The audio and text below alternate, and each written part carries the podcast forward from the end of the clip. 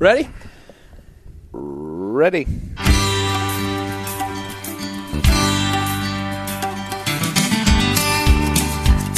What's up, guys? It's Willie Robertson with a Willie Robertson podcast. We have a, uh, oh man, we got a show for you today. Um, you know, you never know how these things are going to turn out. And uh, so Corey and I, uh, we started having Friday nights with friends. And so the thought process was we invite somebody that we know that we met somewhere along the road on our travels and uh, and we come in just to talk to our community and then they hang out with us and uh, uh, just something cool for the community. It was kind of a give back. It's free, just show up and uh, so we had Louis Giglio come in and uh, and then Louis ended up coming to do the podcast, which was awesome and. Um, so our second big, uh, our second big one was uh, just last night actually, and we had uh, Hank Fortner come in. Hank's going to be with us today, and um, now Hank. Um, so here's the story. So Sadie was on Dancing with the Stars, and so she's in Los Angeles basically for four months.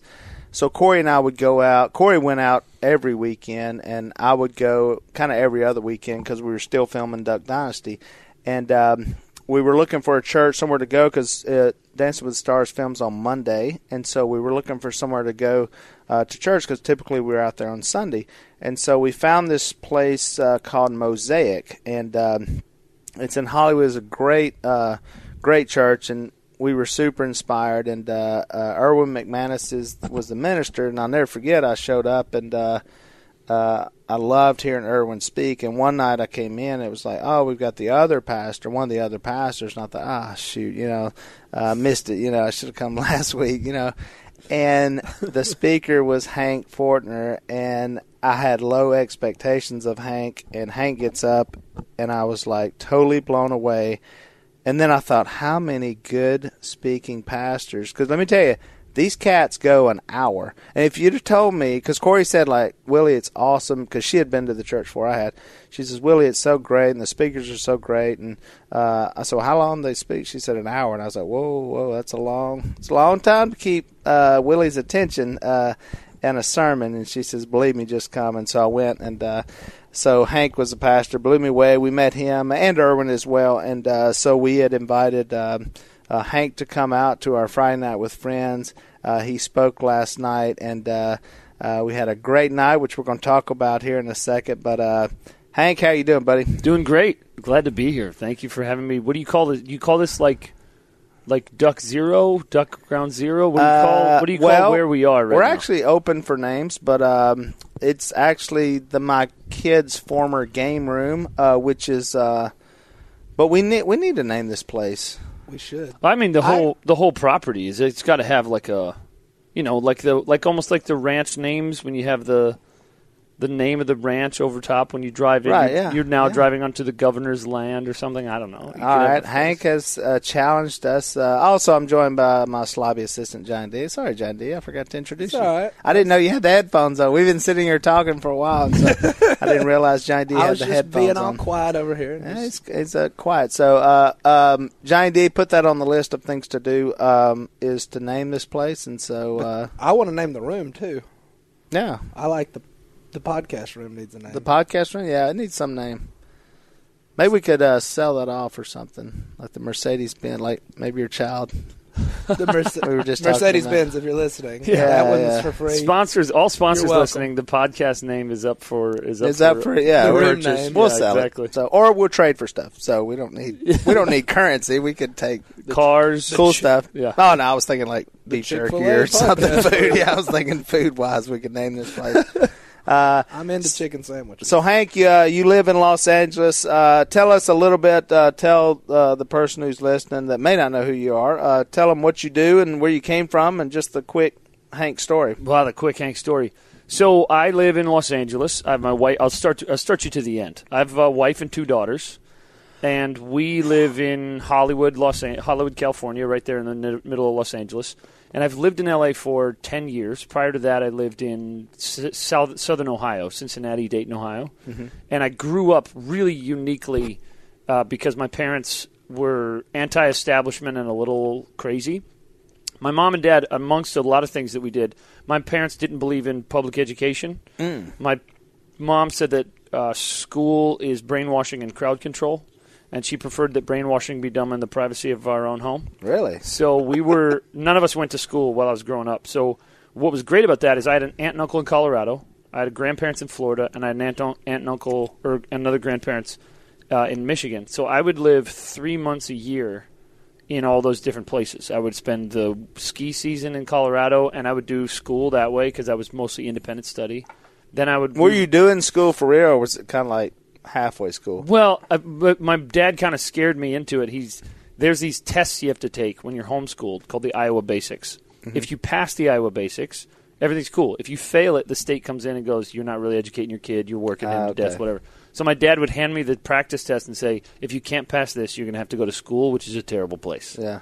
So I work, and I'm a guy you can get, make afraid pretty easily. So I just worked hard, and I also love school. I love learning. I love books. I loved reading. I was reading like John Grisham novels at the age of like nine. Ah, so wow. I loved consuming things. You've things. never so- been to formal school No, I went to community college when I was 14. I started going to community college at 14. at 14. So that was as formal as it got, but I never went to like a junior high or a high school or elementary school. So no sports, no. I still played sports. They let the homeschool kids in. Ah, okay. uh, and you just get to be the you're the weird kid. You're the one who's like, oh, there's that guy, and and you're not the weird kid in like, uh, well, I was weird anyways, but they would look at it and go, this guy doesn't have to go to school, and he still gets to play baseball. And they would ask you, what do you do all day? You're like, well, I do school for like two hours, and then I do whatever I want. And Huh. and and we had a big family, so my parents. yeah, tell me about these foster. Yeah, Yeah. it's a pretty. So my mom said that God put her on earth to be a mother, and my dad said that God put him on earth to make mother happy. So my mom had three of us biologically, and then said, oh, "We got to fill our home with babies." And my dad was like, "Oh, okay." And so we started fostering kids. So for a seven-year period, we had 36 foster kids come through our home Wow, unbelievable. it was it was an adventure, and it would it literally the doorbell would ring, and mom would go, "Hey, can somebody get the doorbell? Uh, we've we're getting another baby today," and there would be like. I'm like we're kind of full, and then and then they would drop off a child. Some some would stay for two weeks at a time. Some would stay for two months, and we had three kids that stayed for over three years wow. um, and stayed with us. And then my parents decided that the foster care. I mean, there's a lot of uh, joy in that, but you you when you're when you're a foster parent, and anyone listening, especially your listeners who are foster parents, you absorb all of the pain and all the hurt and all the complexity that that child, as little as he may be, has endured. So when you're doing that, uh, it takes a toll on you after seven or eight years. And we wanted permanence. We were done with the, you know, take care of a child for three years and then a knock on the door and they say, hey, we're going to take him Hmm. now. Um, that happened three years and it was it was just we were done. Right. So we started adopting because we wanted that permanence, and so my parents went on to adopt eight kids from six different countries. Hmm. Uh, so now our our dinner table looks a lot like the gathering at the United Nations. Yeah. That, Bolivia, and we're and whenever we do Fourth of July, just to be just to be fair, we do Fourth of July, but when we do the games, every person gets to play for their country, so it's more like the Olympics. so we have China. China usually China can usually beat Bolivia, but a lot of times Guatemala lately has just been taken. over. Guatemala's been on oh, fire. Oh, Guatemala. My little brother. Small story. My little brother's ten years old. He's adopted from Guatemala. He has a free tennis coach right now because the tennis coach says he's this kid's going to be my calling card. He's going to college for free as a tennis player. He has a free baseball tutor, and my dad's his coach because the baseball guy is going. This guy's going to college for free to play baseball. So Wow. a ten year old. So I told my dad, eleven kids later, you finally got the athlete Exactly. you always wanted.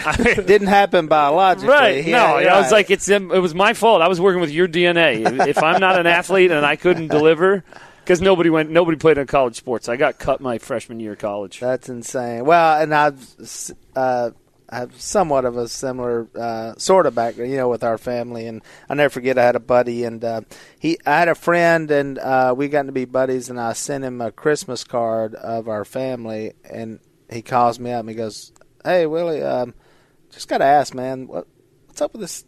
Uh, who, who exactly? Like, I'm not getting like I'm seeing these kids and." Did the neighbors Uh, come over they for don't your look Christmas card? a lot like you. Yeah, so, right. uh, so yeah, there were some Asian and all sort of different flavors on the Christmas card. So, uh, what'd your what'd your bedroom look like? Was, I- was there, I- how many people were stuffed? In? I mean, with that many people, Yeah.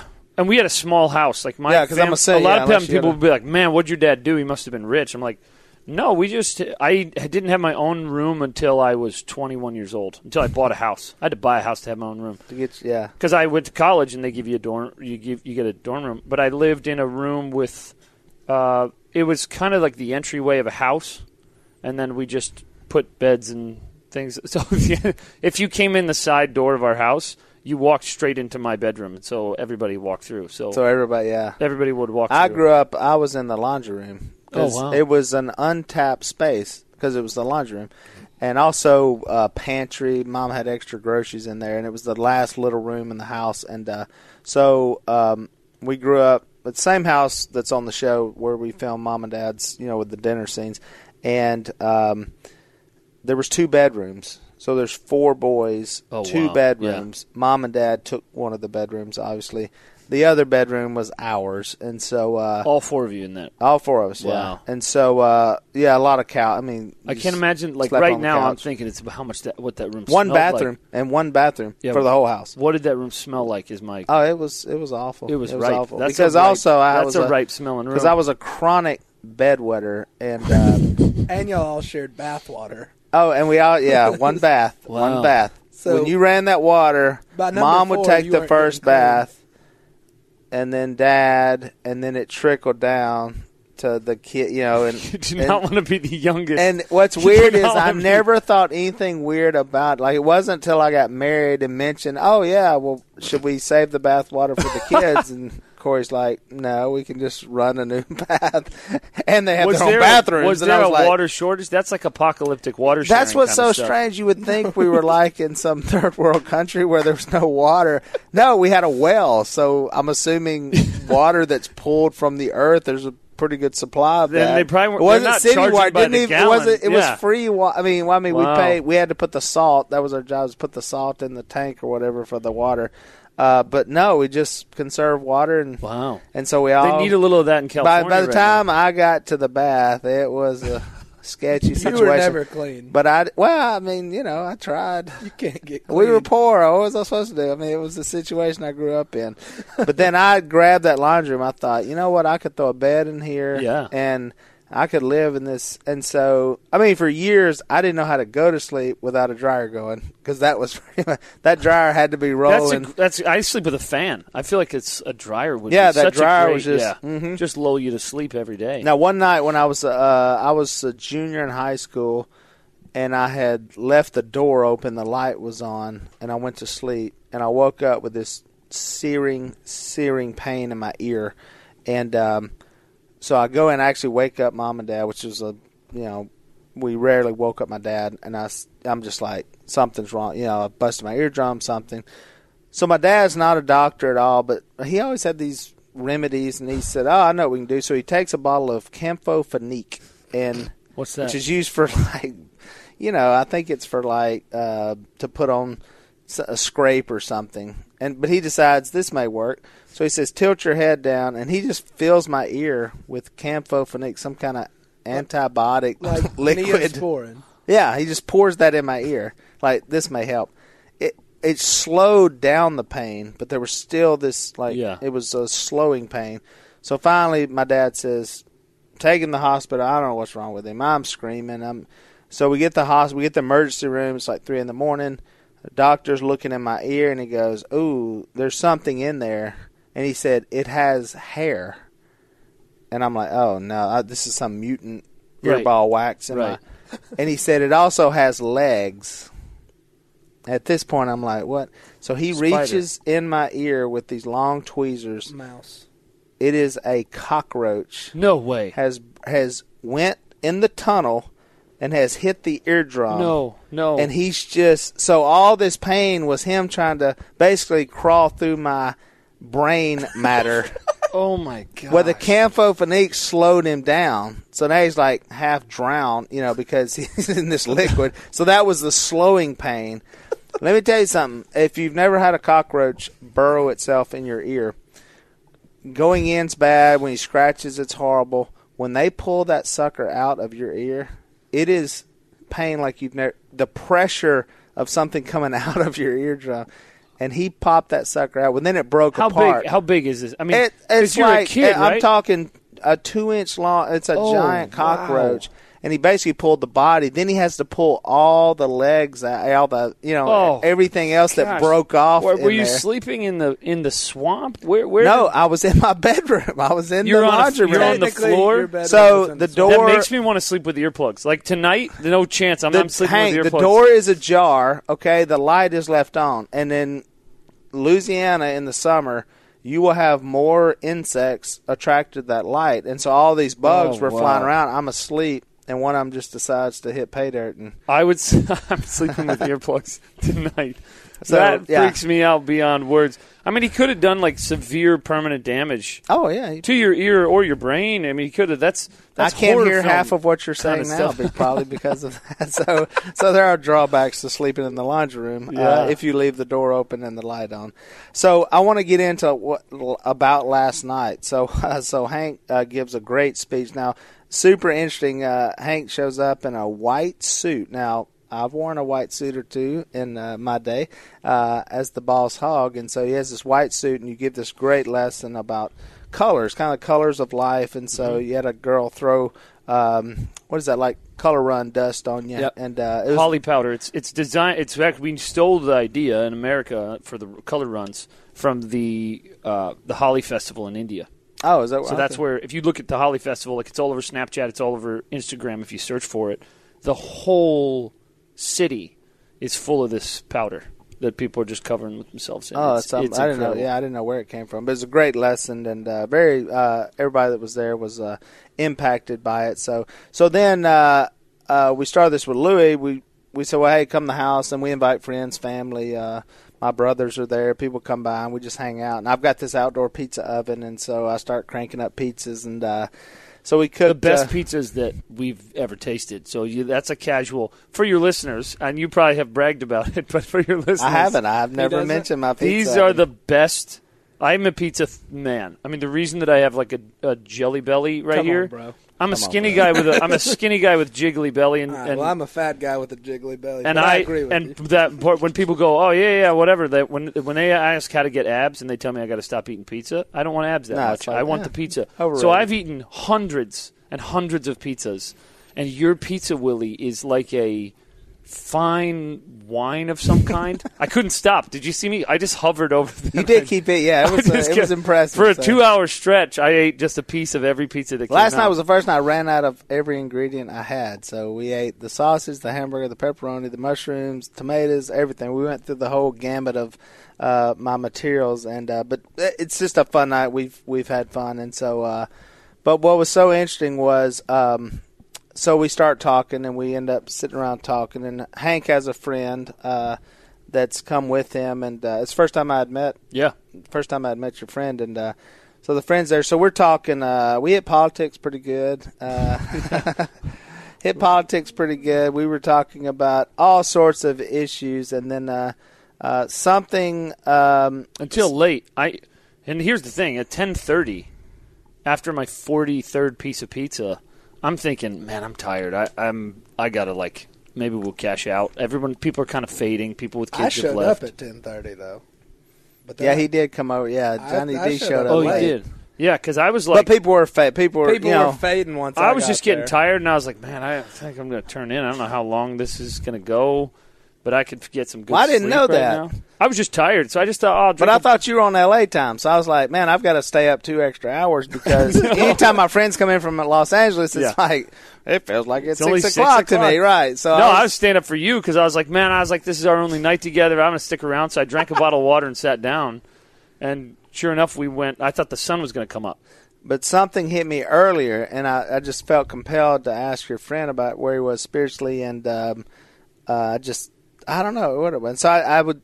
It was so bizarre. I was just sitting through these conversations and thinking, I want to ask this guy, you know, about baptism for some reason, and uh, so what was it? Three in the morning? I think it was four o'clock by the time you asked that question. Was it? maybe uh, maybe yeah, three or till. four. Yeah. Yeah. and so uh, and so I asked. Uh, I Six asked full a full six hours from when I thought I was going to go to bed. six hours later. So I asked your friend, I said, you know, um, have you been baptized? Maybe you should be. And he's like, yeah, I think I should. And so, And then you looked right at me, and here I've been friends with this guy for years, and you looked right at me, and I thought you were going to look at me like, "How's this guy your friend?" And he hasn't been baptized. I immediately felt, I felt I never- simultaneously I never excited and uh, like, "Oh no, I." Here I am. You gotta, you gotta say this in front of him, like, because we just had a conversation Right. about how important it is, and Right. yeah, And so, uh, so uh, long story short, we end up in my newly made pond uh, that's by my house uh, that we kind of call the lake. But um, so it's the first time we went down in the water in that particular place and uh, baptized your friend. It was just a. it was amazing. And I went in in my white suit with the Holi Mm-hmm. powder on it. I wanted you in there. You I wanted? said, I was going into the water, Are and there I, you're- pictures of this? I said you're coming. I in." got a video. Yeah. Okay. I was the videographer, and then Corey was the videographer standing in the towel. She was not getting in that water. Corey was a part of it too. It was, no, it was awesome. You So, guaranteed us, by the way, that there were no snakes in that pond. Mhm. Which I sort of feel like is that a guarantee you That can is make? the worst guarantee you could don't ever. think- You should not have listened to that. I've never seen a snake in that. Pond. There was a snake in your house. Well, there two was a days snake in my house two days ago, but there wasn't a snake in the pond. But that's right beside the pond. But it, a pond, it, I mean, you, you, snakes. At don't some always- point, you've got to just calculate the risk and just make it happen. Actually, there probably isn't any It snakes was great. in the pond. What I loved about it. what you did in, in last night, like to me, the thing that was so important was my assumption was that my friend, who we've had hundreds of spiritual conversations, my assumption was that he'd been baptized. My assumption was growing up Catholic and being connected to us. I just my assumption was that was kind of part of it. And I, what I loved about your question to him is that you took this long conversation we've been having about deep spiritual topics in every category, and you just made it practical, real, right then and right now. Hey, have you been baptized? And he says no. And you go, well, let's let's do it right now.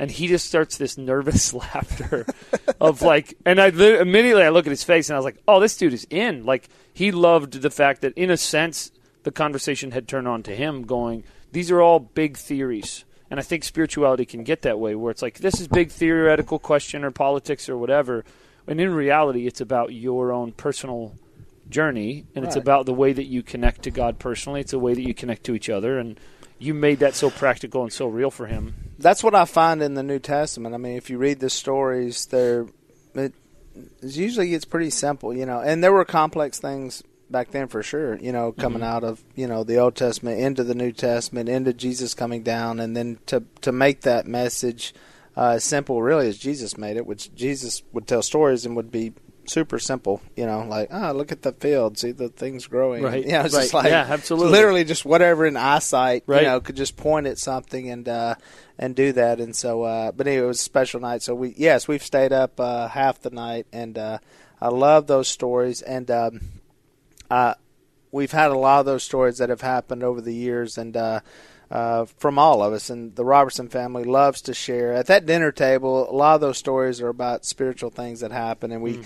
we come back. And I can't wait to tell this story, and I can't wait to say, "Ah, this is what happened," because it's so encouraging to other people Right. when they hear that and they go, "Ah," Totally. and it it spurs you on to just to really what you talked about last night in your lesson about you know you talked about the small talk and then Yep. asking bigger questions, asking things that impact people's lives, and because so much of our lives just it's just conversation that means nothing. You know, it's just we're Passing just getting time. through. Just you know, passing time, yeah. just passing time, and so getting in those things, uh, whatever it may be, and so sometimes it does start with things like politics or things that people say don't ever talk about, but you you start talking about things, and you start. Uh, getting into people's lives and seeing where they need help and so I love I love helping people and um, as I know you do too, as you know, working in the ministry, uh, which I did as well uh, for a time. But and I share with you that I I was able now to preach to so many more people now that I'm not, you know, that I don't work for the church, and I love it because they don't quite see you coming because they don't know quite your background, and so Sure. uh, I can get into a conversation and see the real them, you know. Um,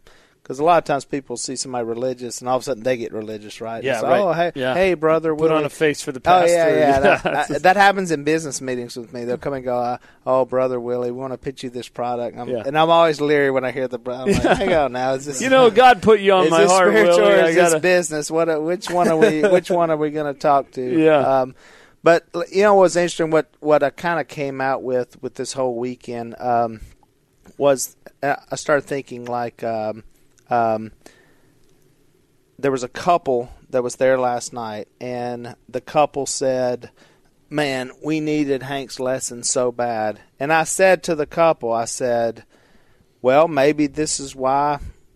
Maybe this is why this happened Mm-hmm. is because, you know, you guys needed it, and I thought maybe that's why Hank was supposed to be here tonight.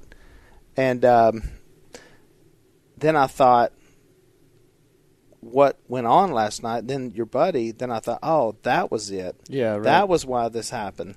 Then I started thinking, why do we think it's one thing that happens that makes, you know, something have meaning? right. So it would be like, what if there's so many things going on spiritually that you can't pick one thing that Right. happened? And I started thinking about my children. What if I told my child at 13 and say, now I know I had you. Because, Yeah, What if I totally. told Sadie, Yeah. you know, this Dance with the Stars? I know I had you now. Yeah, right. Because you were going to be on Dance with the Stars. This whole and you were time gonna- I've been right. wondering, I've been asking. And think of how absurd that is Yeah. to think of one thing when you think of the meaning of something. Oh, it's that one thing that happened. And if you think about a child, you think, no, there's thousands and thousands of reasons why that you're. And so it just it gave me such a broader perspective that it's not on us to figure out what the one thing. Oh, because I think people get caught up in that. Like, should I do this? Should I do that? Is this is this Yeah. what God says? Is this what? What if it's so many things interconnected? Um, kind of like a movie. Have you ever seen a movie where they interconnect six people's lives in this Yeah, right. odd way? You know, and right? And it's things. like, Yeah. uh, you know, it's like, oh, what a cool story. You know, where all these things are connected. But what if that's what it is? There's so many things. God has so many things going on. Yeah. Well, it's like it's the, all intercon- It's like the snakes in the pond. You tell my friend there's no snakes in that pond because you haven't seen one, but you know that a pond in Louisiana, around a place where there's snakes, you go, there's definitely snakes in that pond. You may have thought there was I, alligators. there might even uh, that. I think. I think it's. It begins with. I think faith starts with saying there's snakes in every pond because that's the environment, and God is a living, breathing God. He's going to be doing things no matter what. When I first see the snake, that doesn't tell me that there's now snakes in the pond. I know there's snakes there, and the one that I see just tells me that ah, they've been here the whole time. It's, Right. yeah, I think it's the same thing as you described. Of those moments, tell you Right.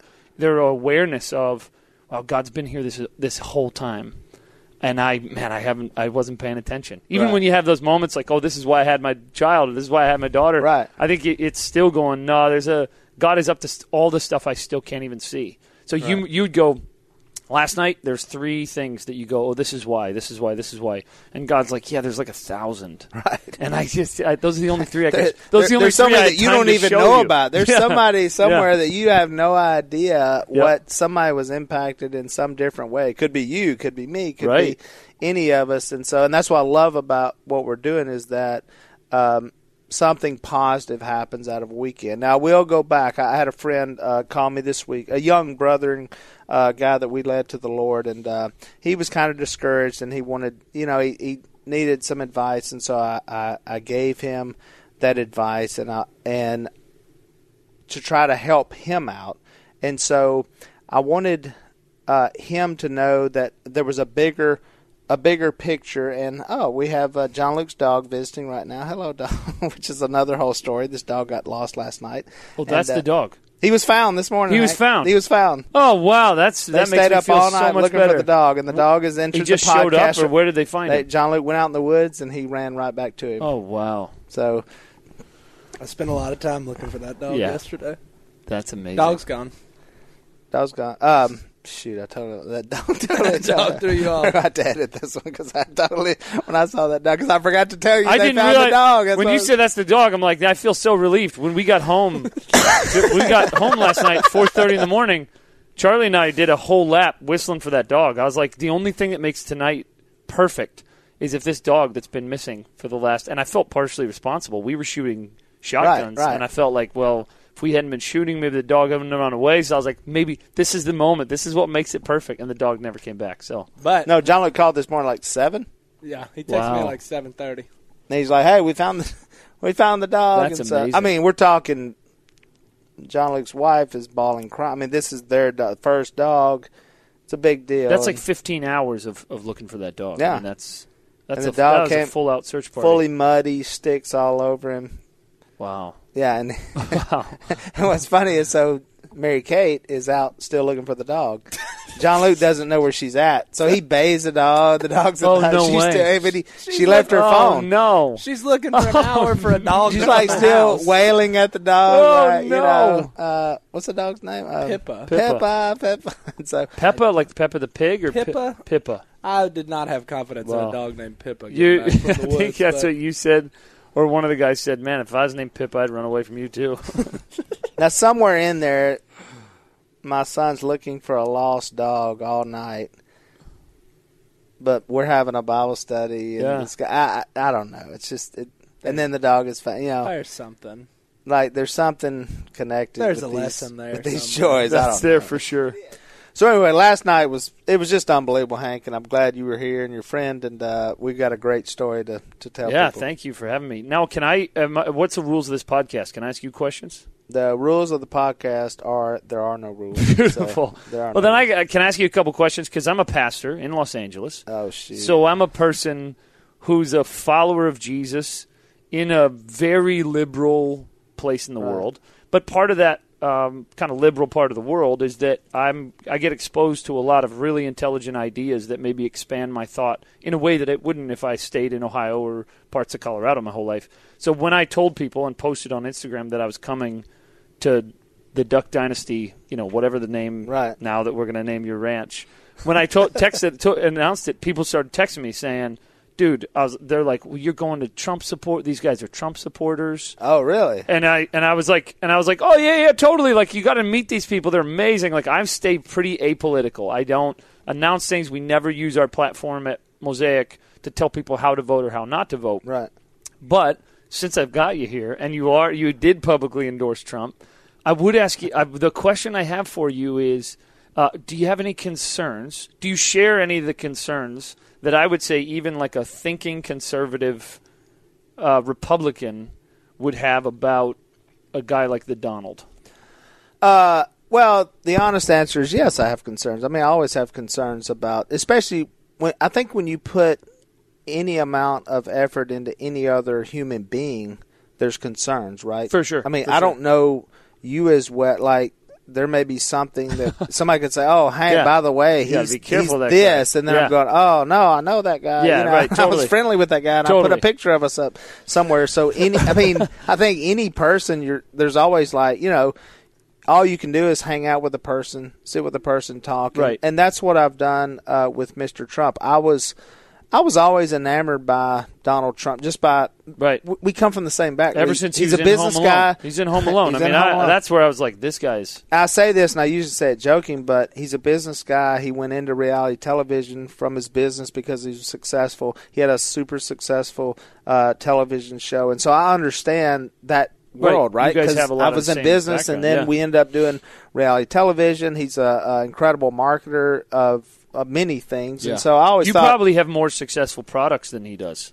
I mean, Trump steaks didn't take off, well, but you got you got a Duck Commander couch. I here. look at it like he probably took more chances than I did. Oh, okay, And okay. so I, pro- but I mean, we've had products that didn't. But I just mean work you guys. well. I didn't. so- I didn't think about that in the sense that you guys are peers in that sense. Right. I mean, we're kind. I, I kind of watched the guy, and I was like, "Oh, this." Now, whether or not I would like him or hang out with him, I had no idea. I didn't know. Sure, you know, right. It's like I don't know if I'd like the guy. I don't know his spirituality. I don't know anything really Yeah. about him. And so then this political thing came up, which happens to be I enjoy politics and whenever you have a very successful television show like ours with a bunch of viewers and a bunch of people Right. that like to see you politicians are attracted to it I yeah. mean They want your they, people. lo- they, They want your people. right I mean that's Yeah. going back Of course. thousands of Yeah, years of you want to be with the people who people like right Yeah. because you're trying to get the people so this has happened this wasn't the first time this has happened and so uh and, but the way it happened was so unusual that it wasn't like Donald Trump called me up and was like, you know, Willie, I need.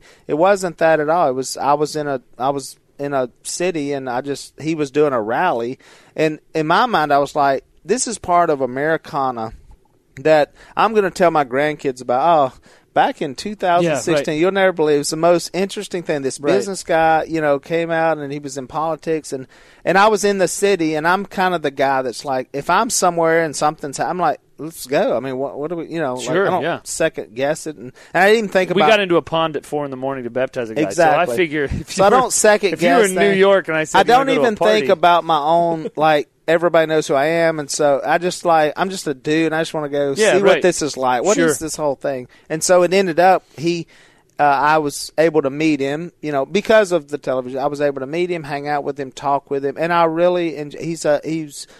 I've met a lot of politicians. This guy was like a normal person. Most politicians, most are they're like a wax statue. Yes. They watch everything they say and they look at and they're looking at somebody else going, Is it okay to talk to this person? Right. right. Can I be You know, seen with him? Is this something that would help me, hurt me? And I hate that. You know, I'm like, Yeah. dude, that's just that's just chit chat, you know.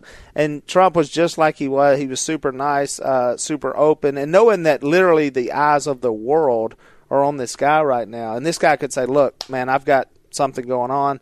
Nice to meet you. Let's Right. do a picture. keep moving. See ya. You know, it's like a meet and greet. It was not like that at all. It was come into my RV, hang out, we'll It's awesome. talk. We talk politics. We talk about things, and so.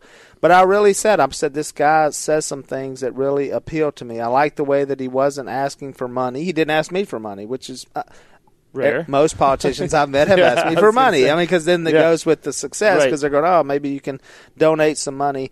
And one night I was watching television and Trump actually said they're cutting Christians' heads off in the Middle East. He made a point to say this has to be stopped. And at the time, I was so passionate about our brothers and sisters getting literally killed, killed in other parts of the world that I live in in 2016. This is not, you know, 1000. This is not Hmm. Dark 1500. Ages or This is not Yeah. this is going on right now and videoed and exploited and glorified. And I was so bothered by it. And some of the other um, Christian politicians, I didn't really hear them say much about it, you know. And not that they they probably did at some point, but I, for me it was a big deal. And Trump actually made a big deal, and he was saying this has got to stop. And so that appealed to me. And so I was like, when I looked at my choices, I was like, this is the guy. It doesn't mean if someone supports. Bernie Sanders. It doesn't mean that I can't be friends with that person. I think Right. that's the problem in this country. So, oh, you're like your friends were saying, Sure. like, oh, you can't Are be you friends going with to him Trump town? because of who Yeah. he likes. As it doesn't matter. I have Yeah. friends that support Hillary Clinton. That's fine. I mean, we disagree, but that's okay. I mean, we Right. I disagree with my dad on things. He But didn't. since, like, can I, now, can I ask you some specifics though? Because since you in, you do you are you are you have that relationship with Trump, you did endorse Trump. That my biggest concerns about Trump, aside from all of those elements, is there seems to be a way in which he speaks that creates the riots and the tension. And to live in Los Angeles, where fifty five percent of our population is Latino American. Um, to be in a place where you go to be a white man in Los Angeles is a minority. right. So I've got a city full of my brothers and sisters of Los Angeles, a Spanish city, by the way. Uh, to be there and to have him say what he says about Mexico that they're sending us the rapist. My neighbors and friends have come from Mexico Right. legally and they own businesses and they run things and they give to my church and they serve in my church. He makes these big blanket statements. My biggest concern, and I guess this is where I would ask you, is like the things that he says about the Muslim population, the things that he says about the Latino population.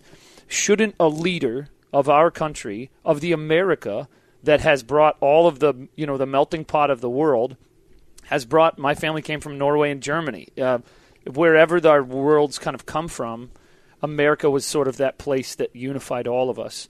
Shouldn't his wouldn't we want a president who pulled everybody together as opposed to drew lines around different races or different spaces? Does that make sense? It does make sense, and I think not to get super complicated, but when you when you lay out as leaders lay out statements and you start using language of what you're saying and what Right. kind of the the thing when that happens if you take a if you go back and you say no because he said specifically this this and this and so all of a sudden that's his whole mentality sure. sure. i don't think that's the case i th- what, what if we what if it was what if it was proven what if we had a mexican official Uh huh. who literally said, "Yeah, I I told these two people to go into America because I didn't want them in our country, and I said get out of here." And I basically opened the door and let them go. So what if it was proven that that one specific was true.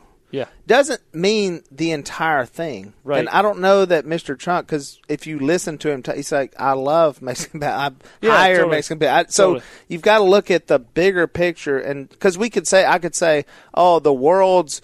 The world's so bad right now, but then you may go, "Oh, well, in this part of the world, it's yeah. actually going Yeah, great." And- totally. And, so you're like, "Well, you know what I'm saying? The think- world is bad." and so the question what I'm be- saying is, I think Trump knows there's a certain amount of there's some certain problems that are going on. I think if you back off and you look at a, a border that's supposed to be a border, Right, right. There's a border at the White House. We can't just pour into it and go, Right. "Hey, Hank, let's just jump the fence and run in there and Yeah. check out the White." You know, let's take selfies You at can. the Oval Office. we could if we you wanted will to. get the We beat down like you Oh, have never gotten. You know what I'm saying? Because they're like, no, this is a line you don't cross. Hank, when you came into my house today, there's a Right. it's a border, and, Yeah. and it's like, look, Absolutely. there's a there's a gate. It's like, Absolutely. you got to know the code. You don't get in, and if you just if people start pouring over there, we would have problems. And so I think I think in Trump's mind, I think he's speaking a very general thing. If you listen to what he said, he didn't call on Mexican. He didn't say Mexican people are this way. He said the Mexican government let some of these people go because it's yeah For them to go into someone else's. And I think, think- he made a point. When you see the reaction back to it, leaders say all kind of things, and then we react back to it. Right. There's things President Obama said that I go, "Oh, I disagree. Sure. I can't believe you're saying this." And that I'm the same way. I come into my house and I go, "Hey, tonight we're going to eat this," and I get a revolt from my family Yeah. going, "No, we don't want to eat that. We want to as a eat father this." and you as a dad, you still, at the end of the day, you still draw your family. They have the confidence that you're pulling them together. Do you think if Trump wins, Mm-hmm. and I think you're you you feel good about that, if Trump wins, can we count on him to bring us together as a country? Can we count on him to draw? us in unity. I mean, if you if you take it from like even a spiritual direction, so much of the scriptures is about us being one tribe and one people, and there is no slave, no Jew, no Greek, no male, no female, none of these things. You go, can can we count on him to pull us together? Or will some of this divisiveness? Because I do think the part of the reason that he's gotten so popular is because he does talk about things candidly that has been sort of brushed by, or there's a party line to it, and you don't get to say it like you said. What am I allowed to say about these subjects? He doesn't care. There's no playbook. There's no Right. speechwriter. So he's candid about those things, but that does create tension. Do you think if he becomes president, we can count on him to bring us together around the around the the making America if great? that's if the, that's your supposition, if that's if you think that one person can do that, then I'm not sure. I don't put the burden on that one person. I think Americans come together despite who the leader is, sometimes helped by the leader, but Americans come together because of American people, not because of one. Can one person Right. do? I don't know that one person can do any like a job like especially in government think about Sure. how big government is. What really can i've always said that like government is there's so many people that do so many different things. Right. uh, so i think the american people can come together and i think he can aid in that. I think he will. I think he any president whether it's democrat Repu- independent any president will bring people together and do that. And so in my mind i think is and where's God at in this? So if we believe in God, if we believe that God does God put people in places, has God used people in the Bible that we look at and go like, is that the guy you want to use? You Yeah, know? right, I mean, is that the person? There's the not person? even a king in the Bible. There's not even a king in Right. the Bible that you go, yeah, trust that guy. So if Yeah, you believe in God, if if you don't believe in God, I get it. Like just let's roll the dice and hopefully Right. everything. We're, hopefully Vote we're lucky. We've been lucky so far. Let's just yep. keep being lucky and all this. And so I think God plays in these things, and there's a reason why. There's some reason why he beat 16 other people that said that didn't say the thing that said oh, we're going to all be together. That Yeah, even said sure. Christian things, said spiritual things, and they're gone, they're gone, they're gone. You're like, wow, this is strange. And so it boils down to it's to boil down to two people that we have to make a choice. And and either way, I'm a, I'm not one of these guys who's like I'm leaving the country. If no, I mean, I President Obama and I do not agree on a lot of things. I've actually met him. He's a nice guy.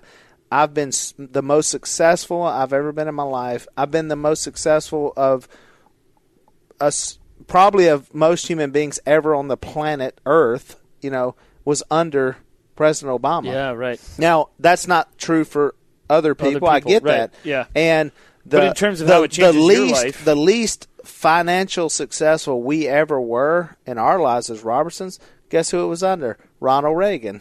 Wow. I mean, Yeah, right. odd, but Totally. true. Sure. I love Ronald Reagan. Sure. But we weren't like rolling in the money. We were Right. working super hard. We were super poor and we were working hard. And so um, I think leaders will come in. Like I said, I have a chance to uh, influence this in some way. Uh, just from my words and being around somebody, encouraging somebody to be, even to be more spiritual. And and who's to say somebody says, "Well, he's not this." They act like they never can be. Like like he he can never be convert. He can never see the light in some area. He can yeah. never say, you know. And some people may say, "Oh, but he says this," but he's in a campaign. I Yeah. think it's unfair to judge any person running for president and just judge them on every Sure. day, every Do you think word. here would be a question? Do you think he sort of is like? I mean, I think the genius of what he's done is he's a wild card. He says whatever he wants. He does whatever he wants. See, I like that. That's a good wild card maverick thing for the reality show that is you're in reality TV. The presidential race is very much a reality TV show that we're all kind of paying It's attention become to. it's become that yeah, for oh for sure. And because I, it's because of him, right? Well, and I think even When's the last one you were like, "Oh, it's riveting television"? Oh, we've yeah, got no, uh, Barack Obama debating Hillary Clinton. Uh, No, Yeah, I mean, no, no. We've got Mitt Romney up against Newt Gingrich. Man, it is it is must see TV. No, So- we can't even remember one line from either. I right mean, in the midst of that, do you think that that wild cardness, as if as he becomes president, what what will he do as the president? I mean, isn't there a sense in which, at least when a politician is sort of pandering or is sort of like they're dropped in, they're locked in, they're not going to do anything too crazy. They're thinking about their legacy. They're thinking about what's best for the people that voted them into office. I feel like Trump's the kind of guy who's like, I, I don't care who voted for me. I'm going to make this decision. He's not. He doesn't seem beholden in a in an exciting way for media because they're like, look what this guy said and look what he's doing. That wild card maverick type president with the most powerful would be the most powerful person in the world.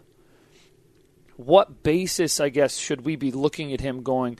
We can trust that his wild card decisions, like I, I, uh, we've only hung out for a few days and known each other for a few months, but I get, I think I pretty much get what informs you. I got a sense that you're about faith, family, and ducks. You know, like I've got like a pretty good, but I could probably guess if I was like, what would Willie choose here? I bet I could guess. With Trump, I'm like, I'm not totally sure what informs the guy, and I'm not sure who has that influence. Does that make sense? Like, so where is that? So as the president, he's the wild card. This is so it makes you feel better thinking, thinking. It's like the movie The Matrix. You, as long as you think you know what there is. So if I voted for Barack Obama the first time, you know what I would say? He said marriage is between a man and a woman. That's the way it needs to be. So I would go, okay, that's good. At least I know that he that's where he's at. What happened? right. Totally changed his mind. It's like, Sure. okay, changed my mind. I'm off that. Now I'm more, well, I can't remember the exact term he used. You know, I've rethought this and now something changes. So I'm saying politicians change all the time. They change from what what they said and then all of a sudden they change they they change the was game. Probably informed by poll numbers more than anything. He was exactly and probably making that choice one way or the other. perhaps this And it thing, perha- whether because you're saying how would he be, like? There's some sort of fear in people that says, if I don't know what I think may happen, then I'm fearful that the unknown that I- something may that happened that I didn't know about. Like as long as I Right. know, if he says I'm going to go in there and we're going to go to war, you know, as long as you know that Yes. going in, but you're there's some fear that that's you know that something may happen that you didn't know in advance. Right. So into that case, I would say then what makes you think uh, Hillary Clinton or Bernie Sanders, whoever the we don't know what the Yeah. Well, I don't know what informs them either. Yeah. What would Bernie Sanders do? Do you really? Do you really say, "Oh, I know exactly what that guy would do"? And But I- there, there's millions of people who go like, "That's my man." He's the what would guy- he do? In the, church what would he do if uh, you know uh, uh, China just wiped out Taiwan Right. and said, "I'm going in"? What would Bernie Sanders do? right. Who knows the Uh, answer who knows? to that? But I, I guess I go back to what I think makes America great is that the understanding of America is that the government exists to serve its people. Its people do not exist to serve the government. So I would hope that a president, in a lot of ways, would respond to poll. I hope a president is like, these are the people I serve, and this is what the people need, want, are asking for. The ma- the majority who voted me into presidency, this is what I would hope they would want. What concerns me about Trump is I don't think he cares what I want. Does that make sense? I would put him in the same category as a person like Hillary Clinton who's deep in the political machine. I'm not sure she cares what I want or need or what we as a collective want either, but I'm not sure that Trump cares what I want either. I think he's looking at it going, how can I make this thing work? I do think he has probably a lot of fresh ideas, a lot of fresh things, but I think that's my distrust of all governmental power is I'm not sure you're here to serve the people of America. It sort of feels a little bit like you're pretty you're pretty selfishly career driven, you're pretty self driven, you're pretty kim- Do you see that on the Democratic side as well? I do. I would say I see I that of, I mean, political figures. I Dick mean, Cheney said there's- something one time. And I never. I was like, "Wow, what a statement!" I couldn't believe he said it, but uh, and it's true. And I was like, "That's kind of." Somebody said, well, "What about all these people that don't that that says you don't serve me? You know, you don't care what I think, Right. whatever." And Cheney said, "I can't. I can't reference. I'll find it." But Cheney said, "I only have to worry about fifty percent. The majority Yeah. is what that's who you have to the majority of the people is who you're concerned Yeah. so there's 49% of people that you totally disagree We'll never vote for Totally. you will never like you Totally. We'll never hang Yeah, out with that's you true. Yeah, that's and true. he's like if there's 51% who does then get- that's where and it was an amazing statement i was like wow Yeah. i never thought because i i think we start thinking collect like uh, let's all of us Right. well hank we especially you're in los angeles i mean we won't agree on yeah, so exactly. many things, Yeah. right? We won't agree on these things. So when it comes to be, I think, I think uh, that what I like about Trump is the toughness because once you get outside of our borders and you're into the world now, you're into India, you're into China, you're into all these Right. other places. Um, man, you got to be tough. I mean, it, it's a tough, tough world, and there's I, my my fear is that Americans don't even realize what the heck is going on in other countries and how bad it is and how much they want to come in, they want to kill. And look at the murder. It's murder. They come in, they kill, they shoot. Every once in a while, somebody will get in. 9 11 happened. You know, people will come in and just kill people for literally no reason. For no, I mean, just we will kill. I mean, Do there's a reason in there, but they'll just shoot people that don't like. They're not your enemy. They're just like even the prime minister alive. of Germany. Do you think, uh, like I always say, this is what I say when I travel internationally, the way the rest of America thinks about the state of Texas is the way the rest of the world thinks about all of Americans.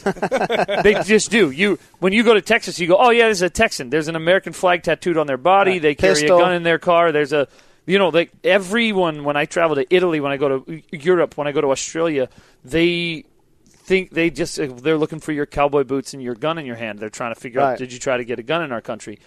Uh, what do you think the global perception of the United States will be? Again, people that we rely on for trade, people we rely on for peace, people we rely on to not uh, create war with us or bomb us or terrorize us. The global perception of the United States if Trump is our president.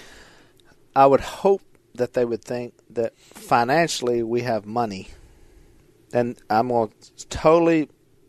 But I feel like Pull they- the steering I feel wheel like they here. Probably. No, I think money's a problem, Hank. I- you think people are worried we don't? Okay, let me just the simple economics of me. I have been poor. I have had money. Okay, I can do a lot of good things with money. Sure. I can look over. I can go in the grocery store and I can say, you know what, the guy behind me looks like he needs some help. I'm paying for his as well. Have you done that? Uh, yeah. Oh, That's yeah. amazing. I, I can That'd go be so up. fun. I'm stealing. I that. left a gas- I'm stealing that right now. I left a gas station last week, and there's an old boy sitting in the passenger side. In the he's just sitting there. It just, and I walked out and I just flipped him a hundred dollar bill. I said, "There you go, buddy." Wow. And kept. Well, I didn't know who he was. Didn't know. And I don't. You know. And I hope one day, you know, he has a story like, "Man, I was, Sure. you know, He's on a whatever." podcast and he's like this Or- bearded angel. Well, He showed up to me he probably uh, the bad thing is in West Monroe probably knows who I was, but it was Okay. like you know I was just like I like doing that because Yeah. financially I can do. it. There was a time when I couldn't. There was a time when people did that for me. There was a there was a little lady at our church. I was in seminary, and she came up and she gave me ten dollars, and for whatever reason I accepted the ten dollars. This lady is super. Miss Miss Willa. Miss Willa gives me ten dollars. gave you ten dollars. And I'm like, thank you so much. Believe me, it paid off. It was a good investment because I've given her back much more than ten dollars over the years. Good a great her. investment. now she she's made. walking around giving ten dollars to everybody, going. But "This she is gonna-" gave me ten dollars. It's the same way, same Yeah. situation. I was this young eighteen year old seminary student, Right. And she get and uh, I the ten dollars was useful at the time. So I was like, somebody help, so I can do that with money. America right now is in debt. Hank, if you show up right now and you go, Willie, I, th- this is awesome. By the way, I'm three million dollars in debt right now. I can't pay my credit cards. Our whole relationship, if you told me that would change, I guarantee you. Okay. Right? Yeah. I mean, wouldn't you be like, if I told you like, you, you have friends that are like totally upside down. They have Oh, no money. They have no yeah. deal, and then they're wanting to, st- but they're still like, "Hey, let's start this business together." I'm Yeah. like, "Hey, bro, bro, let me tell you something." So when you don't have any money, and worse than not having any money, when you're so in debt, like you've spent all your money Right. on all these different things, and then you're still wanting to be a player. Like, hey, I mean, I know these people. I'm friends Right. with some of these people where I look at them going, bro, you're not. You need to. You need to ratchet it down. You Gird need your to loins. right. You Gird need your to. loins. To use the biblical phrase. We all have to do that. There's times in my house when I'm like, guys, look, we cannot spend this much money. Okay, so America is just out of control. Out of control spending money. We spent every dime of everything, future Yeah, money, this money. Our we have no card- money. our credit card So when I look at somebody like. Mr. Trump, the only person that even understands the numbers to even fix things. These numbers get so many zeros. It's beyond. I'm a CEO of a company. I don't understand a budget that's Right. trillion. I don't. I couldn't even. I don't even know how to Right, do that. right. And so I'm like, oh, here's a guy who understands big, big business. He's had losses. He's had wins. He's worked internationally. So financially, we can do so much more. If your church, if your church has no money and you're in debt, which has How happened. many- how we many- went, we've been through a season like that. what? How many people can you hire? How many people can you send Yeah. off to help uh, missionary work? How many people? How many uh, classrooms can you fill out? How many uh, donuts can you buy for? Right. You don't have any Right. money. You can't do it. And so, So, you're saying the po- the global perception would be America has money now; it can be more of a help to the world. I sadly I think global persp- is like we can't keep giving you all this stuff. We've got to tighten now, our belts. like right, we've got to tighten Yeah. our belts, and you're going to have to help us. Like I said that with the oil when Trump says with the oil when we went into Iraq and lost lives and spent all this money. I thought Mm-hmm. We should work out a deal. It's we're there. We're like, all right, Right. we just helped you out, right?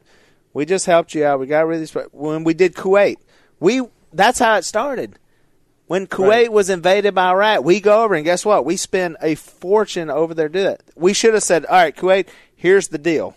Okay, either we're going to leave and let them walk right back in here and take everything, or we're going to work a deal out. You're going to give us this. You're going to pay us back this for coming over and helping you. Right. I mean, that's what I would if if I called my buddy and I was like, "Hey, I'll come over and help all this. It may cost a thousand. They're like, "Hey, I'll pay you the So you think thousand it's dollars." primarily economics? Because don't you think of the for the rest of the mm, world? No, no, no. You said you think it's primary. It's also economic. I think Okay, that's a okay. big piece of this. Got it. If if I look at the godly perspective, I think maybe America is here to be a incubator of Christianity. It's a place that literally God circled and said, "I'm going to do a bunch of amazing things with these people. They're fighters. They're messed up. They're bro- they're not. They're human beings. They're just like David, just like Peter, just like all these people who are messed up. But I've got a land here that's going to go help. Who helps all the who goes out and helps and pours and spreads the gospel of Jesus." Right there. And um, this is one of my main hubs is going to be America. I'm going to put oceans around. All this stuff may have been thought about way before. You know, like we have, I'm a resources and animals and oil and I'm I'm a port. You know, all these things are right here. So if I'm looking at it from that perspective, I'm like, well, maybe that's what it is. But also financially, just us as a as a family, just a unit. We can't just spend all this money and give Right. everything. We can't do that and then expect to still be in the game. Going, hey, we're still. do-" I'd be like, Yeah. you're a joke. You don't even have any money. You're Right. broke. Right. You know. But we still go in and protect. What is this need for Americans to go in to protect people and help? We still have that. I think that's godly. I think that's Right. who we are. We on 9/11, guys run up the stairs and the building fall. They what? And I was like, it's amazing the human beings. Some of those people make just more than minimum wage. Literally, you may die. You may lose your life. Financially, it'd be like it's a bad deal. Don't Right, don't yeah. go into a burning yeah. building. That's a bad deal because you can sense. make more Right. money, right? Right. But th- there's something in us that says we will go help you. When the World War II, I mean, it's like we will come Yeah. over and help. We cannot watch these atrocities happen wherever it is. So I, so when I see that about America, I think that's great. But financially, we we if this bubble bursts, and we're we're all going to be at, then you we will be open to more attacks. You know, imagine if we can't protect, Right. if we couldn't protect, people could just run up a boat up on the beach and just dump out 50 people that want to kill people.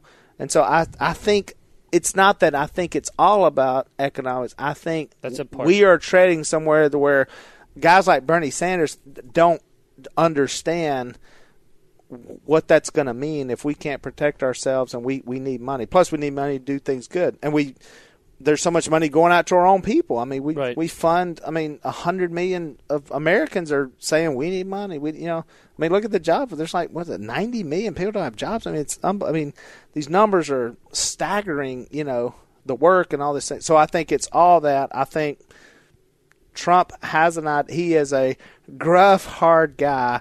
But you know, and you say it's a like he's some wild card, but it's no different than I've had conversations with family members and other people who have great ideas, but they're you'd be like, ah, couldn't be president because of this, but that's a great idea. Right. And so, your initial question: Do I have concerns? Yes. Do I agree with everything he says? No. Um, if Hillary Clinton is a president, would I move? No.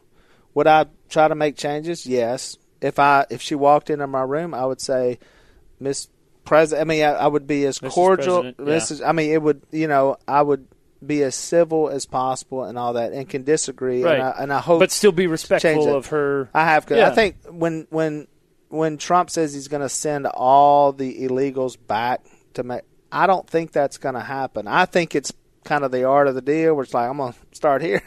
Oh, I'm going to go in. I'm going to start here, and we're going to end up here. you Yeah, know? right, And right. so I think what he's saying is true. Like if you break the law, I mean, if you if you break a law, then you should have to do this. You know. Um, so I mean, if not, then if what if Walmart said uh, if you if you steal stuff, we're not going to prosecute. You know, we get it. I mean, it happens every day, and we're Right. really not going Right. to prosecute. No, if if they sense. said that, how much more would be stolen from We'd Walmart? stop by Walmart on the way to the airport. But there's some fear, right? There's a fear Yeah, that right. you can't just go in and take something.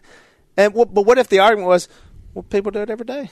I mean, people, Yeah, right. I mean, Sure. so then all of a sudden that becomes the norm, and it, once society starts breaking down, like where if I can just walk in and grab an armful of stuff and go, I'm taking this, you know, I mean, society, it's not that far from breaking down to where if you know, look at the riots and the the loot. I mean, what what happens? Somebody disagrees. Somebody loses the Super Bowl, and all of a sudden we just go in, and tear down buildings, burn up everything, Right. steal everything you can. I mean, it's like that's people people are crazy. people but now, are crazy. So f- if Trump at Trump's inauguration, are you gonna are you gonna say the prayer?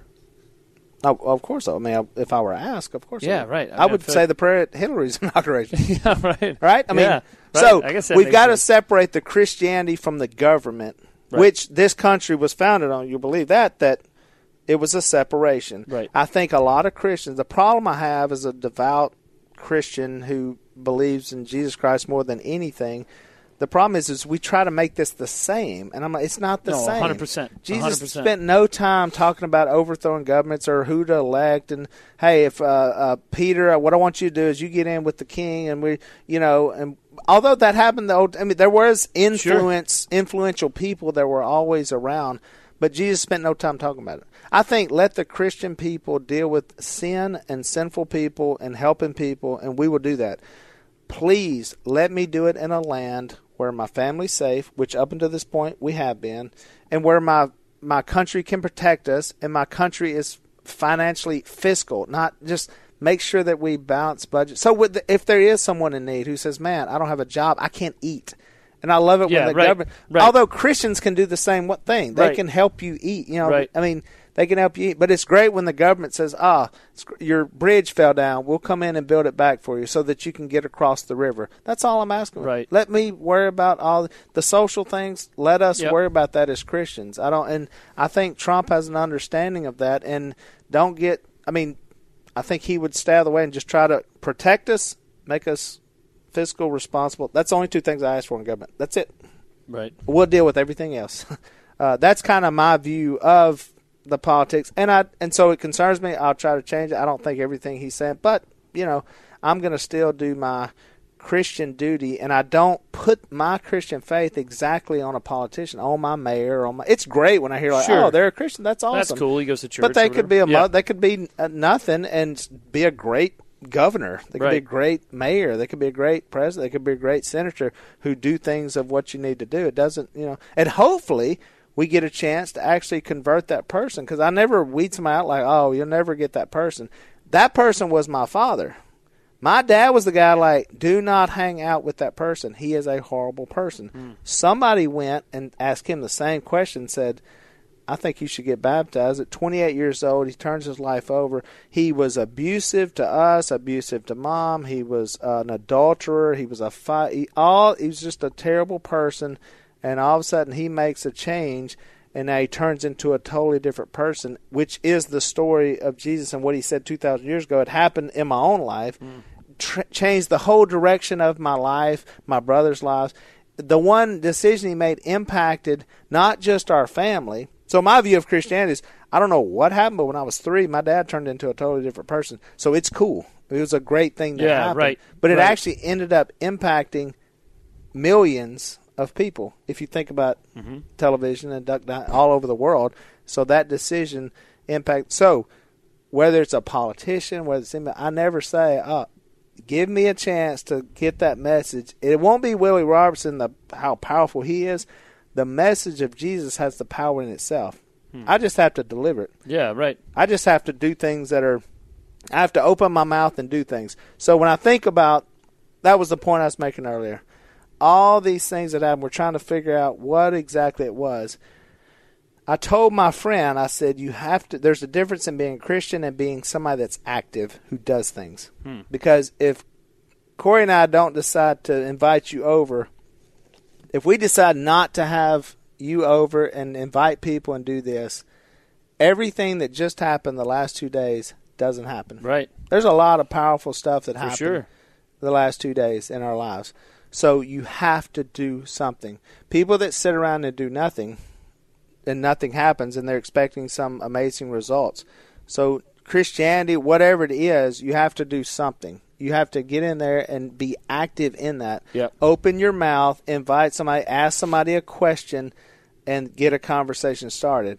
If you don't start the conversation, if you don't do it, if all you're worried about yourself and your, you know, your car and your this and that, then you know, life's going to play out like it's going to play out.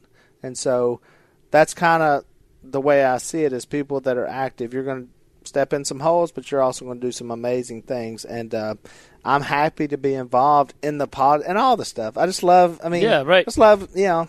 And for somebody to say, "Well, I will not speak to you because of somebody that you vote for," Yeah, totally. that's insane. yeah, and that shouldn't be in America. That should not be an American thought. the two things we should most be beyond that. compelling to me are the two things, and you said it a little bit last night, but even said it now is you uh, are supporting a person that you can that you have a relationship with and you have influence over. That's your way of making a difference. If you have you support a person to get there because you. But if I didn't, to. I may still support. Sure, right. sure. I mean, there's I a just lot think people. that's a compelling uh, like a, agreement or argument for you kind of getting to that place. And I think the second piece or the thing that um, I guess I'm aware of is how I last night while we were eating pizza was like "Hmm, not so sure about Trump. I didn't get uninvited to the house. You didn't. You kept. Yeah. You let me eat seven more pizzas.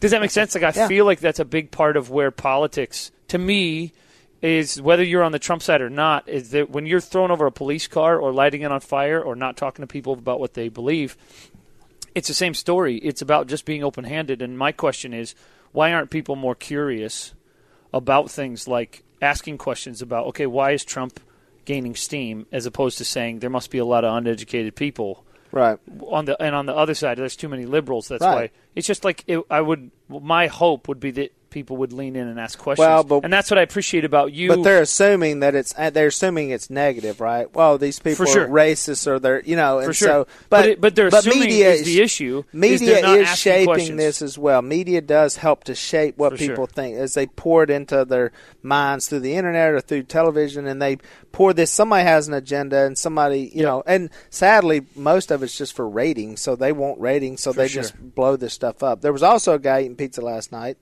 who was does not even believe in God, Bernie Sanders, and he's a too. big Bernie Sanders Yeah. guy, and he was sitting right there across from us eating the same pizza. And we're having and, a and I conversation. show him, you the- called him a socialist. him, and he's laughing, and we're laughing together. we're like, like, "Hey, it was all a huge." But he is invited to my house, and we will share ideas because I haven't given up on him. Because Yeah, right. one day, I mean, this. is So I think that is where I'm at, which is let's just sit down and let's have conversations and disagree. Yep. But man, we are the same people that don't like Trump and say, "Oh, he's building this border." You're telling me they don't have a border at their house and say, "You ain't getting in this house if you don't believe." Like, are you kidding me? Yeah. It's far worse. think- it's like you don't get into our club unless you believe what we believe.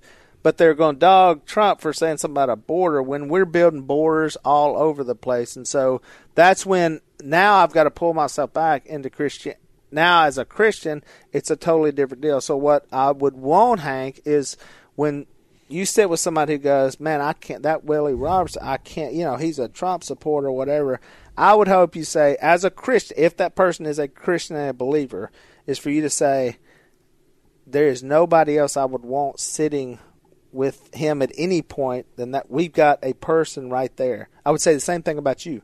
Hmm. And I would, if you were buddies with the governor of California, and I, and you said we're good friends and we talk all the time, it would help me going. Ah, that's great because there's a brother in Christ who I know who is knowledgeable, who is who has a lot of skills, who is in the circle that is able to talk and share ideas with a leader, and that's going to be helpful. so Hmm. Yeah, it makes me feel better when I go, oh man, if I knew that. Uh, who uh, you know if Irwin were talking to a President Obama, I'd be like, "That's fantastic. Yeah, that's good." right. I'm not there to do it, Right, but sure. If Irwin can do it, Sure. that's Christian. That's brotherhood, Yeah, right? I mean, that's what we're. I mean, that's what we feel, and we say we. He made that. all of us. He made Yeah, I hear that. tons of different people with tons of different. I mean, to think that it's some guy with a beard, who's Yeah, hunt totally. like to think. no, and I think if I can say one one thought on you and your family would be I don't think I had any idea how kind you are.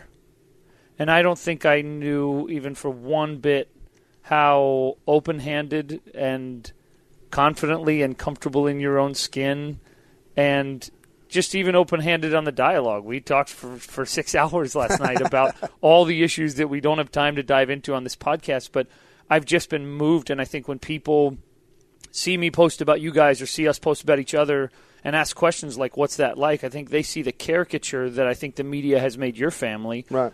And I get to go. I've I went to school on how to be a family every time I hang out with you guys. Whether when Yeah. we hung out in Dallas and we hang out here, I just learned so much about the kindness and the generosity and the way that you guys together. So I think even people who are listening to this podcast who might I mean, I think they probably feel things about you and they know you're the real deal and they know you guys are there. But I think the thing that's most moving to me about being with you guys is how kind and open handed and how uh, just truthful and trustworthy Right. you guys are as people. So to me, the thing that I trust is, uh, man, if you guys have influence over a person who may be the president of the United States, uh, I feel better about that. Well, and there's a lot of people, and I appreciate you saying it, and I'd rather you say it than we say it about ourselves. But I think there is a kindness. So whenever the media or whoever says that you're not, it's hurtful because you're going, ah, you Yeah. know, when you say, ah, Phil's not, I'm like, Phil's the kindest, loving guy, you know, and so. And so that's why when I look at somebody like Trump, I realize the media is going to come after, and they're going to they're going to do these things. And so And you guys share that experience too, right? Of- Exactly, and what what got things- Korie was when you meet the kid, when you meet a family, and you see the love and respect and all that. That doesn't happen. You've got a young family. Sure. doesn't happen by accident. Right, right. so it, you just don't accidentally have awesome children who are respectful and all this. Yeah. I mean, believe me, it there's there's a lot that goes in there. So that has to be years, years of forming that to where people get like that because a lot of people aren't. You know, their kids are just off the deep end and they're out of control, and so, and a lot of times that comes from a lot, not all times, but a lot of times that comes out of an out of control family. You know, something's not right there, right? Something's not right in the home, whether it's single parents or what you know, and problems come out of that, and we have to look at it make those judgments and say it's better like this. Better when a family's together. It's better when it's like this. And so, I think that's where we're at in America. It's a it's a great conversation. Uh, I'm trying to make it more civil. Uh, every time I'm on a talk show or in the media, just trying to be civil and say, hey, let's just let's share ideas. We're Americans if we're Christians, if we're Christians, we're Christians. All right, that's a whole different deal. Then we're Americans. Okay, this is the country we live in. All right, and we should love each other. The Bible commands that love your neighbor as yourself. I mean, these are, you know, if you live that out, it, Right. it's going to come out in kindness, right? Right, totally, You should totally. see that, right? So you should see that as a fruit of our lives. And then there's other people in the world that are still our neighbors too, and we love them too. We love people from Mexico and Canada and China and all these people, and we try to figure it out and get together. However, there's a lot of evil in the world. There's still murder, sex trafficking. I mean, there's, you know, all Right. these things that are bad, and somebody's got to somebody's got to say, "Hey, I can't do this." You know, you can't you can't exterminate Jewish people. That can't happen. You Right, know, totally. and we've had to deal with that. Yep. And people die, and it's horrible, and it's war, and it's, people are killed, and cities are wiped out. I mean, you know, these things happen, and so. Um, I just try to keep both perspectives, you know, this God perspective of where I'm at, the government perspective, and then all the way down to even television. Then you got to do a funny show and a silly show that does that, but it's impactful, you know. Yeah. And so all these things in the same brain and the same heart. So, uh, Hank, thank you so much, man. What a uh, we have. Uh, this is we hit our we hit our 25 minutes. The I think. longest, yeah. This is certainly the long. I had to Long figure one. this out in the edit, but uh, this is a, a great, um, great time with you. Thank you so much for coming down. Uh, you've helped me this weekend, and we're gonna just be better people. And thanks again for coming. Absolutely. Thanks for having me.